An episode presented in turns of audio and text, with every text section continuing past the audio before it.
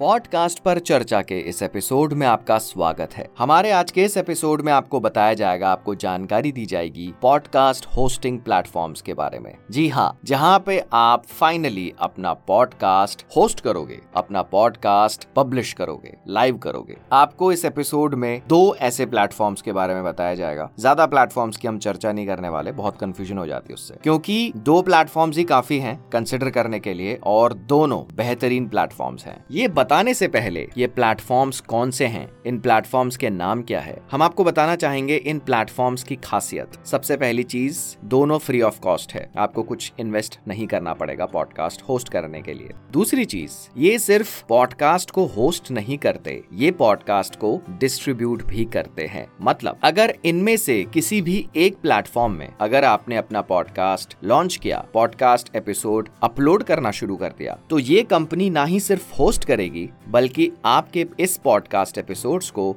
Distribute भी कर देगी। कहाँ डिस्ट्रीब्यूट करेगी? जैसे जिन एप्स पे पॉडकास्ट सुने जाते हैं, जैसे स्पॉटिफाई गूगल पॉडकास्ट और भी ऐसे कई सारे प्लेटफॉर्म्स तो ये खासियत है दोनों की। एक इंपॉर्टेंट बात, आप इनमें से कोई एक प्लेटफॉर्म को चूज़ करना। इसका रीजन क्या है, ये आपको थोड़ी देर में बताया जाएगा। तो अब आते हैं हम सबसे पहले प्लेटफॉर्म पे, जहाँ पे ये पॉडकास्ट भी होस्टेड है। जिस पॉडकास्ट को आप सुन रहे हो अभी, वो इसी प्लेटफॉर्म पे होस्टेड है। और उस प्लेटफॉर्म का नाम है Hubhopper Hubhopper India की एक कंपनी है, जिसको शुरू किया गया था साल 2015 में। और जिन कंपनीज़ ने इस वेंचर में, इस पॉडकास्टिंग वेंचर में फंडिंग की है, उनमें से एक कंपनी है एचडी मीडिया हिंदुस्तान टाइम्स अब इस प्लेटफॉर्म के बारे में अगर हम बात करें, आप वेबसाइट पे जा सकते हैं हब हॉपर डॉट कॉम या फिर आप मोबाइल ऐप के ज़रिए भी पॉडकास्टिंग शुरू कर सकते हैं। एक और खास बात यह है अब जैसा आपको बताया गया, ये एक डिस्ट्रीब्यूशन प्लेटफॉर्म भी है। हब हॉपर आपके पॉडकास्ट को डिस्ट्रीब्यूट करता है। कहाँ कहाँ? Spotify Google podcast Amazon music Jio Saavn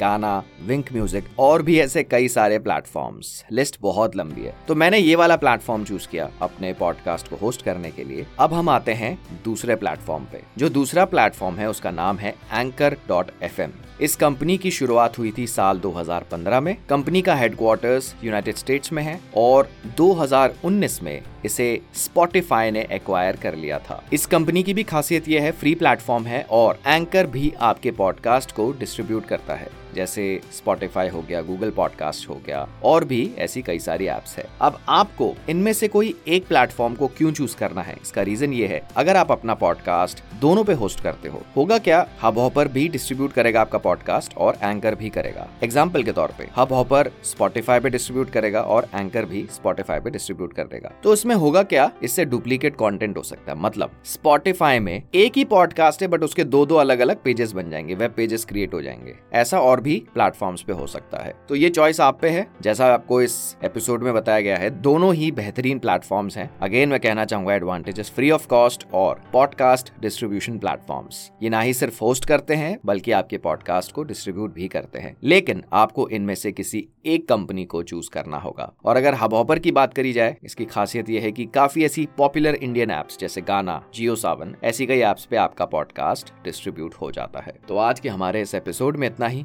दोनों प्लेटफॉर्म्स की यू इस एपिसोड की डिस्क्रिप्शन में शेयर कर दी जाएगी। तो आप अब डिसाइड करिए आपको इनमें से कौन से प्लेटफॉर्म में अपना पॉडकास्ट होस्ट करना है। ये आप डिसाइड करिए और हम जल्द आएँगे अपने एक नए एपिसोड के साथ।